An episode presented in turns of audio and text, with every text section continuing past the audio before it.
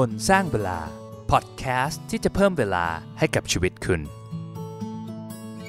ริชาร์ด เวดลีย์นักปรัชญาชาวอังกฤษเคยพูดไว้ว่า ถ้าเราสูญเสียเวลาหนึ่งชั่วโมงไปในตอนเช้า คุณจะใช้เวลาทั้งวันในการที่จะตามหามัน สวัสดีครับ ผมบอลภาคภูมิ ต้อนรับเข้าสู่พอดแคสต์คุณสร้างเวลานะครับ ผมเชื่อว่าท่านฟังน่าจะเคยได้ยินคำว่า เริ่มต้นด้วยดี มีชัยไปกว่าครึ่งใช่ไหมครับเเรื่องของ productivity เรื่องของการบริหารเวลาก็เช่นกัน ถ้าเราเริ่มต้นด้วยดีเนี่ย มันก็จะทำให้วันทั้งวันเรา productive มากขึ้น เรามีความสุขกับมัน enjoy มันได้มากขึ้นนะครับ แต่มันก็จริงเช่นกันในมุมตรงกันข้ามนะครับ ถ้าเราเริ่มต้นด้วยแย่เนี่ย ส่วนที่เหลือมันก็จะยากขึ้นแบบทวีคูณเลย ตอนนี้ผมก็เลยจะเล่าให้ฟังครับ ถึง 9 นิสัยที่เราไม่ควรจะทำเลยในตอนเช้านะครับ ที่มันจะทำให้แบบวันของเราพังไปเลยนะ ผมจะเล่าให้ฟังว่าไอ้9อย่างเนี่ยคืออะไร แล้ว ทำไมเราถึงไม่ควรทำแล้วถ้าเราไม่ทำมันเราจะทำอะไรแทนได้ มันมีอะไรที่ทำได้ดีกว่านั้นไหมนะครับใน 9 อย่างนี้นะก็เรียกได้ว่าเป็นสิ่งที่อยู่ในชีวิตประจำวันของเรานั่นแหละ แล้วก็เป็นอะไรที่เปลี่ยนแปลงตัวเองได้ไม่ยาก ถ้าทำแล้วเนี่ยผมคิดว่าน่าจะได้เห็นผลชัดเจนทันทีเลยนะครับและสำหรับคนที่อยากจะพัฒนาตัวเอง อยากจะเปลี่ยนแปลงตัวเองแบบจริงจังเนี่ยก็อย่าลืมไปทำ30 day challenge ในกลุ่มคนสร้างเวลากันได้นะครับ ช่วงแรกๆเนี่ยแบบฟิตมาก ผมเห็นคนเข้าไปทำกันเยอะแยะเลย แต่อยากจะบอกว่าร้อยละ 8 90ทำไม่สำเร็จนะ ถ้าใครที่ยังทำไม่สำเร็จเนี่ยผมว่าเริ่มต้นใหม่แล้วก็เปลี่ยนแปลงตัวเองได้ ผมก็เป็นกำลังใจให้กับทุกคนนะครับนะอย่างน้อยเนี่ยจะเปลี่ยนแปลงตัวเองเนี่ยการไปทำในกลุ่มทำด้วยกันเนี่ยมันมีโอกาสสาเร็จมากกว่าการทำคนเดียวอยู่แล้วนะครับ ไม่เป็นไรเราพลาดไปแล้ว เราเริ่มต้นใหม่ได้นะ แต่อย่างน้อยที่สุดที่สำคัญคือเราอย่าเพิ่งยอมแพ้ครับเฮ้ยเราอยากจะเปลี่ยนแปลงตัวเอง บางเรื่องมันยากเกินไป บางเรื่องเราตั้งเป้าหมายมันมันมากไป แล้วก็ลดลงมาหน่อย ลดจำนวนลงมาหน่อยนะครับมันก็จะช่วยเพิ่มโอกาสความสำเร็จได้นะ ก็หวังว่าจะได้เจอท่านผู้ฟังกลับมาทำ30 day challenge กันใหม่อ้าวไปฟังกันเลยครับกับ9นิสัยแย่ๆที่ไม่ควรทำหลังตื่นนอนมีอะไรกันบ้าง นิสัยแย่ ๆ ที่ไม่ควรทำหลังตื่นนอนข้อที่1นนะครับก็คือเล่นมือถือครับเช็คโซเชียลมีเดียเช็คผลบอลเช็คข่าวอะไรพวกนี้นะครับคือการเล่นมือถือตอนตื่นเนี่ยเป็นอะไรที่แบบทำร้ายตัวเราเองมากๆนะอย่างแรกสุดเลยมันคือเป็นการฟีดสมองด้วยข้อมูลที่ไม่ดีนะครับอย่างที่ผมเคยพูดไปเรื่องของการฝึกโฟกัสนะใน EP 143เนี่ยผมบอกว่าเอ้ยการฟีดข้อมูลด้วยข่าวสารพวกนี้มันเป็นการ ฝึกสมองให้เราแบบคิดอะไรสั้นๆ ไม่สามารถจดจ่ออะไรได้นานนะครับ มันก็จะเป็นการทำลายโฟกัสของเราอะแล้วก็อีกอย่างหนึ่งคือ สมมติเรามีความตั้งใจอย่างเมื่อวานเราวางแผนอย่างดิบดีทำหนึ่งสองสามโอ้โหพอตื่นเช้ามาอ้าวเช็คมือถือตลิดไปมั่วทั่วไปหมดนะครับ กลายเป็นว่ามันก็เสียโมเมนตัมเสียจังหวะในการที่จะทำงานให้มันประสบความสำเร็จ อย่างผมเองเนี่ยก็ต้องยอมรับสารภาพนะเมื่อเช้านี้ผมก็เช็คมือถือเหมือนกันนะ คือตื่นมาเนี่ยโอ้โหศาสตร์แบบตั้งใจนั่งสมาธิเล่นโยคะกะว่าโอ้โหวันนี้จะเริ่มต้นด้วยดีนะครับ วางแผนมาอย่างดิบดีเลย แต่กลายเป็นอะเช็คผลบอลเมื่อคืนซะหน่อยนึง เช็คไปเช็คมาเอ้าก็ไปเล่นอินเทอร์เน็ตเอ้าดูข่าวโน้นเอ้าไปเช็คข่าวนี้เอ้าเอ้ยมาอ่านเช็คดูเอ้ยการ์ตูนเรื่องที่เราอ่านอยู่มันออกตอนใหม่หรือยัง ไปไปมามาเสียเวลาไปชั่วโมงหนึ่งไม่ได้ทำอะไรเลย แล้วพอมันเป็นแบบนี้นะ จากสถิติที่ผ่านมาของผมเองนะ ผมก็จะรู้สึกแบบแย่กับตัวเอง ผมรู้สึกจะแบบ เฮ้ยไม่อยากทำงานเลยวันนี้มัน fail อะอะไรเงี้ยแล้วก็กลายเป็นว่าแบบผมก็ยิ่งทะเลถลายไปมากกว่าเดิม ส่งผลต่อ productivity ของผมตลอดทั้งวันนะแล้วตัวผมเองบางทีแบบทำงานคนเดียวเนี่ยมันไม่มีมันไม่มีอะไรมาขั้นจังหวะนะครับบางทีแบบสมมุติว่าท่านผู้ฟังทำงานในบริษัทหรืออะไรพวกนี้นะบางทีแบบมีประชุมแบบเจอเพื่อนร่วมงานอะมันอาจจะแบบเปลี่ยนมูดเปลี่ยนจังหวะได้นะแต่ของผมถ้าแบบเริ่มต้นแย่เนี่ยโอ้โหแปดเก้าสิบเปอร์เซ็นต์เลย จะมีผลต่อ productivity ทั้งวันเลยอ้าวแล้วแบบนี้เราควรจะทำอะไรดี อาจจะฟังดูแปลกหน่อยนะ แต่ว่ามันเป็นนิสัยที่เข้ามาแทนที่แล้ว work มากๆนะครับ คือการจัดที่นอนครับ คือแทนที่เราตื่นขึ้นมาปุ๊บแล้วแบบจะเอามือถือมาเล่นบนเตียง หรือว่าเอามือถือมาเช็คข่าวนะครับ นอนกลิ้งไปกลิ้งมาเนี่ยเราก็จัดที่นอนไปเลยนะครับ จัดที่นอนจริงๆ มันมีประโยชน์หลายอย่างนะครับ อย่าง Charles Duhigg คนที่เขียนหนังสือ Power of Habits บอกว่าการจัดเตียงในตอนเช้าเนี่ยเป็น keystone habits เรียกได้ว่าเป็นสุดยอดนิสัยเลยอะที่ผมพูดไปในตอนเอหนึ่งสี่สี่นะครับว่าแบบเฮ้ยมันเป็นสุดยอดนิสัยที่สามารถเปลี่ยนตัวเองได้ในหลาย ๆ ด้านนะครับ ผมเองก็เพิ่งทราบเหมือนกันนะการจัดที่นอนมันมีประโยชน์ขนาดนั้นเลยเหรออะไรเงี้ย คือแบบมันชาวซูเฮกเขาบอกว่ามันทำให้ productivity เราเพิ่มขึ้นนะครับ เรารู้สึกดีกับตัวเองมากขึ้น แล้วก็ทำให้เราสามารถควบคุมค่าใช้จ่ายได้ดีขึ้น เออ เพราะว่ามันเหมือนกับเป็นการแบบเอาชนะตัวเองอะไรเงี้ยนะครับ มันก็จะทำให้เราแบบเหมือนมีวินัยกับตัวเองมากขึ้น อ่า ลองดู ถ้าใครชอบเล่นมือถือลองเปลี่ยนไปจัดที่นอนดูมันช่วยได้นะครับ มันมีงานวิจัยรองรับอยู่ นิสัยแย่ๆที่เราไม่ควรทำหลังตื่นนอนข้อที่ 2 ก็คือการกดปุ่ม snooze ครับ คือผมเข้าใจนะว่าบางคนเนี่ยต้องนอนดึกแล้วจำเป็นต้องตื่นเช้าไปทำงานนะครับ แล้วแบบรู้สึกโอ้ยมันไม่ไหวแล้วอยากจะนอนต่อต้องกดสนูตอะไรเงี้ยคือแบบขออีกสักสินาทีขออีกสักเจ็ดนาทีนะอะไรอย่างเงี้ยแต่การทำแบบนี้มันเป็นการทำร้ายตัวเองมากๆนะครับเพราะว่าอะไร คือแทนที่เราจะได้นอนแบบยาวๆ แบบสมมติเราสนูตสักสองรอบอีก 20นาที ครึ่งชั่วโมงอะไรเงี้ยกลายเป็นว่าเราตื่นขึ้นมาโดยเสียงปลุกนาฬิกาแล้วเรากดแล้วก็หลับกำลังจะเข้าที่กำลังจะแบบได้พักผ่อน ก็โดนปลุกขึ้นมาอีกนะครับกลายเป็นว่าเราเสียเวลาช่วงที่เราสนูตไปโดยเปล่าประโยชน์เลยนะครับ นอกจากนี้นะครับการกดสนูตเนี่ยมันจะทำให้รู้สึกแย่กับตัวเองอะ่ะเขาเรียกว่าเขาเรียกว่าแพ้ตั้งแต่ยังไม่ได้เริ่มต้นวันเลยใช่ไหมคือตื่นมาอย่างแรกที่เราทำคือการยอมแพ้นะครับว่าฉันตื่นไม่ไหวแล้วฉันนอนต่อดีกว่าอะไรเงี้ยครับซึ่งมันเป็นอะไรที่ผมว่ามันมันไม่ดีแหละทั้งในเชิงของจิตวิทยาในเชิงของสุขภาพร่างกายนะครับ แล้วเราควรจะทํำยังไง อืมข้อแรกจะต้องสำรวจตัวเองก่อนเฮ้ยเรานอนพอหรือเปล่าอืมถ้าเรารู้สึกแบบตื่นมาแล้วมันตื่นยากมันตื่นลำบากเนี่ย เออเราปรับเวลาให้นอนเร็วขึ้นดีไหมนะครับหรือเราจะตื่นสายหน่อยได้ไหมนะมีวิธีในการที่จะประหยัดเวลาในช่วงเช้าให้เราได้นอนได้มากขึ้นหรือเปล่านะครับแต่ถ้าตื่นก็คือตื่นนะ ไม่ใช่แบบตื่นแล้วกดสนุตแบบนี้มันจะมีผลดีต่อร่างกายมากกว่านะครับ พยายามตื่นให้มันเป็นเวลาเดิม มันมีเทคนิคหนึ่งที่สามารถเอาไปใช้ประโยชน์ได้นะ ก็คือให้เรานับถอยหลังครับสมมติว่าเราตื่นขึ้นมาใช่ไหมอาจจะนับถอยหลังสัก 5 หรือ 10 วินาทีนะครับ เหมือนเวลาที่เขาปรับปล่อยจรวดของนาซาประมาณเนี้ยห้าสี่สามสองหนึ่งป แล้วก็ลุกเลยเออแบบนี้มันจะเป็นการบังคับตัวเองว่าเฮ้ยเราต้องลุกภายใน 5 วินาทีนะครับ จนถึงมันมีหนังสือเล่มหนึ่งเขียนว่าเอ่อ five second rules เลยก็คือใช้หลักข้อนี้ในการที่จะเปลี่ยนแปลงตัวเองภายใน 5 วินาทีมันช่วยได้นะ ลองเอาไปใช้ดูนะครับ มันอาจจะฟังดูแปลกนิดนึงแต่ว่ามัน work นะนิสัยแย่ๆที่เราไม่ควรทำหลังตื่นนอนข้อที่3นะครับคือการบ่นครับ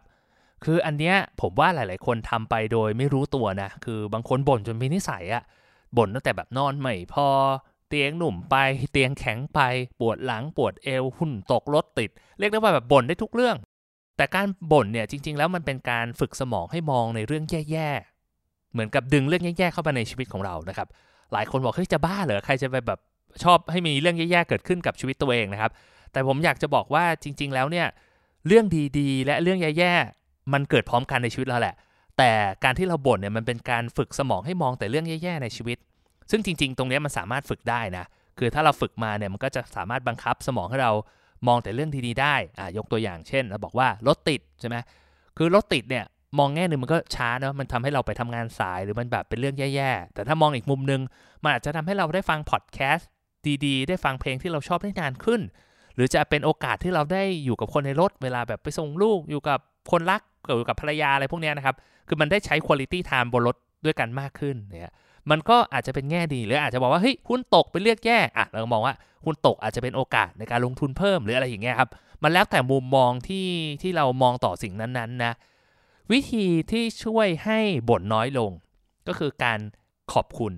ก็และความซาบซึ้งขอบคุณเนี่ยมันเป็นขั้วตรงกันข้ามกับการการบ่นหรือว่าการคอมเพลนนะครับโดยการทำเขาเรียกว่าเป็น gratitude journal คือเป็นการคิดถึงสิ่งที่เรารู้สึกขอบคุณน่ะ ไม่ว่าจะเป็นเรื่องสุขภาพเรื่องครอบครัวเรื่องความสัมพันธ์เรื่องอะไรก็ตามที่ทำให้เรามีความสุข แล้วรู้สึกเฮ้ยขอบคุณซาบซึ้งกับมัน คืออย่างพอลมิเชลเนี่ยเป็นมหาเศรษฐีนะเจ้าของแบรนด์พอลมิเชลเนี่ยที่อเมริกาเนี่ยเขาบอกว่าก่อนที่เขาจะลุกลงจากเตียงเนี่ยเขาจะนึกถึงสิ่งที่เขาขอบคุณทุกวันนะครับคือแบบทุกครั้งที่ตื่นมาจะนึกถึงสิ่งที่เขาขอบคุณก่อน คือเขาทำตรงกันข้ามกับการบ่นเลยถูกไหมคิดแต่สิ่งเรื่องดีๆ คิดแต่เรื่องที่มันแบบทำให้เขามีความสุขนะครับแล้วค่อยๆเริ่มต้นวันแบบนั้นเนี่ย มันก็จะทำให้เขาแบบสามารถ start with the right foot คือแบบเริ่มต้นด้วยด้วยอารมณ์ที่ดีด้วยโทนด้วยความรู้สึกที่ดีนะมันก็ทำให้ทั้งวันของเขาเนี่ยเจอแต่สิ่งดีๆได้ง่ายขึ้นมากขึ้นนะครับ แต่ว่าไอ้แบบนี้มันอาจจะทำลำบากนิดนึงผมก็อยากจะแนะนำให้ทำแบบเป็นเป็น journal แล้วกัน ก็คือจดลง journal สักแบบ2อสข้อว่าเฮ้ยอะไรมันคือสิ่งที่ทำให้เรารู้สึกขอบคุณซาบซึ้งนะครับ มันก็จะช่วย train สมองของเราได้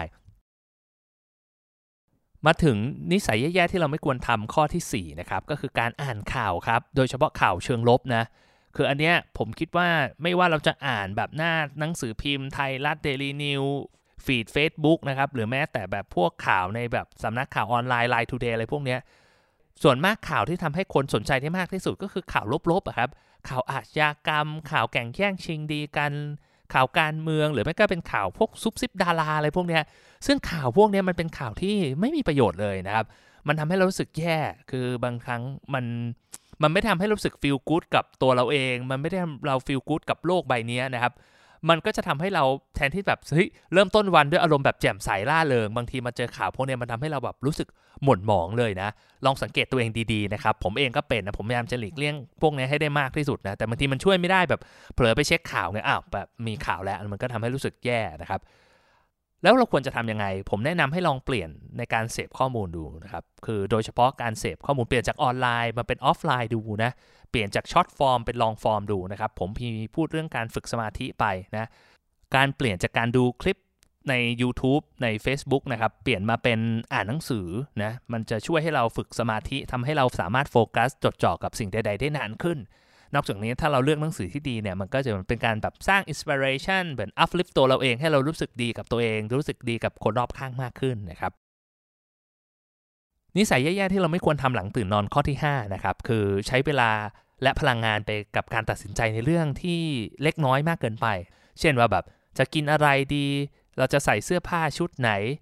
สิ่งเหล่านี้มันมันเป็นการใช้ willpower ของเรา คือมันมีงานวิจัยว่าไอ้ willpower ของเราเนี่ยมันมีจำกัดนะ ซึ่งหมายความว่าถ้าเราแบบใช้ไปกับการตัดสินใจในเรื่องเล็ก ๆ เนี่ย เราก็จะไม่ค่อยมีแรงหรือแบบเราจะตัดสินใจได้แย่ลงเวลาต้องตัดสินใจอะไรที่สำคัญสำคัญนะครับคืออย่างเรื่องโอบามานะไม่รู้ใครเคยได้ยินหรือเปล่าแต่โอบามาบารักโอบามาเนี่ยเขาจะใส่สูทแค่ 2 สีเท่านั้น ก็คือใส่สีเทาหรือว่าใส่สีน้ำเงิน คือเขาอยากจะ ตัดสินใจให้น้อยที่สุด เพราะว่าในวันของเขาเนี่ยเขามีเรื่องสำคัญสำคัญที่ต้องตัดสินใจเยอะแยะนะครับ อย่างน้อยเขาก็ไม่อยากจะมานั่งคิดว่าจะกินข้าวอะไรจะใส่เสื้อสีอะไรจะแต่งตัวแบบไหน พอเขาตัดไอ้การตัดสินใจตรงนี้ได้เขาก็เอาเวลาไปโฟกัสกับสิ่งสำคัญที่มากกว่านั้นได้นะครับสตีฟ จ็อบส์ก็เป็นแบบนั้น มาร์คซักเคอร์เบิร์กก็เป็นแบบนั้นที่แบบใส่ชุดเดิมๆ เพราะเขารู้สึกว่า เฮ้ย เขาจะได้ไม่ต้องแบบไปกังวลกับเรื่องพวกนั้น และเอาเวลาไปโฟกัสกับการทำงาน ไปสร้างสารรค์สิ่งที่เขาอยากจะทำมากกว่านะ ก็เป็นเรื่องที่ลองเอาไปปรับดูได้นะครับ มาถึงนิสัยแย่ๆที่เราไม่ควรทำข้อที่6นะก็คือทานอาหารที่ไม่ค่อย healthy ในช่วงเช้า โดยเฉพาะอาหารที่มีน้ำตาลเยอะๆนะครับ พวกน้ำหวานหวานโดนัทเบเกอรี่อะไรพวกเนี้ย พวกเนี้ยมันจะทำให้เกิดอาการ sugar crash ได้ คือแบบมันจะแบบรู้สึก alert แป๊บหนึ่งแล้วก็รู้สึกแบบดาวรู้สึกเฟลรู้สึกเหนื่อยมากๆนะครับหลังจากนั้นหลังจากมันย่อยเสร็จ นอกจากนี้อาหารพวกนี้มันจะทำให้ เราหิวเร็วด้วย พอเราหิวเร็วเนี่ยกลายเป็นว่าเราก็จะโหย แล้วก็ไปทานอาหารกลางวันเยอะเกินไป พอทานอาหารเที่ยงเยอะ ก็กลายเป็นว่าช่วงบ่ายก็รู้สึกคราชได้มากขึ้นเพลียหนักไปอีกอะไรเงี้ยมันก็ยิ่งทำให้แบบเหมือนเป็นวงจรอุบาทนะครับซึ่งมันต่อลูปต่อส่งผลแบบโดมิโนในเชิงลบไปเรื่อยๆนะแล้วเราควรจะทานอะไรนะก็คือทานอาหารที่เป็นโปรตีนเยอะหน่อยหนึ่ง มันมีงานวิจัยอันนึงที่ผมเคยอ่านหนังสือ4 hour body ของ Tim Ferriss นะครับเขาบอกว่า ถ้าเราทานโปรตีน 30 กรัม ภายใน 30 นาทีแรกเนี่ยจะทำให้เราสามารถลดอัตราสัดส่วนไขมันของร่างกายของเราลงได้ โดยที่ไม่ต้องออกกำลังกายเลยนะ ก็ลองดูโปรตีนเนี่ยผมคิดว่าหนึ่งคือมันอิ่มนานด้วย มันก็จะทำให้เราแบบทานข้าวเที่ยงน้อยลงทานจุกจิกน้อยลงนะครับ ก็จะช่วยเรื่องลดน้ำหนักได้ แล้วก็พอมันย่อยใช้เวลานานเนี่ย พลังงานที่ได้รับเนี่ยมันก็จะค่อยๆเป็น ค่อย ๆ ไป มันไม่แบบเหมือนแบบขึ้นขึ้นลงลงเหมือนเวลาเราทานอาหารที่มีน้ำตาลเยอะๆแล้วก็รวมถึงทานผักผลไม้ที่มีวิตามินที่มีกากใยนะครับพวกโยเกิร์ตหรือว่าถั่วอะไรพวกนี้ก็ช่วยได้นะช่วยย่อยแล้วก็ช่วยเรื่องระบบขับถ่ายด้วยสุขภาพก็จะดีขึ้น ระบบภูมิคุ้มกันก็จะแข็งแรงขึ้น นิสัยแย่ๆที่เราไม่ควรทำหลังตื่นนอนข้อที่ 7 ก็คือดื่มกาแฟทันทีหลังตื่นนอนครับ อันนี้สำหรับคนที่ดื่มกาแฟนะ การดื่มกาแฟเลยหลังตื่นนอนเนี่ยมันเป็นเหมือนการรดน้ำให้ต้นไม้ตอนที่ฝนตกอะครับ มันไม่ค่อยมีประโยชน์เท่าไหร่ เพราะว่าตอนที่เราตื่นเนี่ยจะมีฮอร์โมนตัวหนึ่งคือฮอร์โมนคอร์ติซอลนะครับ ซึ่งเป็นฮอร์โมนที่เกิดจากความเครียดเนี่ยแต่จะเป็นฮอร์โมนที่ช่วยในการ regulate การตื่นการนอนของเรานะครับ คือถ้าคอร์ติซอลเยอะๆเนี่ยเราก็จะรู้สึกตื่นรู้สึก awake มากขึ้นนะเขาบอกว่าการดื่มกาแฟทันทีเนี่ยมันเหมือนกับมันไม่มีประโยชน์อะเพราะว่าช่วงตื่นเนี่ยเป็นช่วงที่คอร์ติซอลสูงที่สุด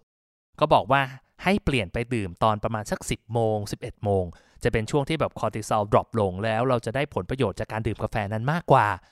ก็เป็นอะไรที่แปลกดีนะสำหรับผมเนี่ยผมเองไม่ได้ดื่มกาแฟที่มีคาเฟอีนอยู่แล้วนะครับ แต่ว่าสำหรับคนที่ดื่มกาแฟก็เป็นเทคนิคหนึ่งที่เอ้ยช่วยได้นะ คือเราลองเลื่อนการดื่มกาแฟออกไป มันจะทำให้แบบสามารถ balance ระดับพลังงานของเราได้ดีขึ้นตลอดวัน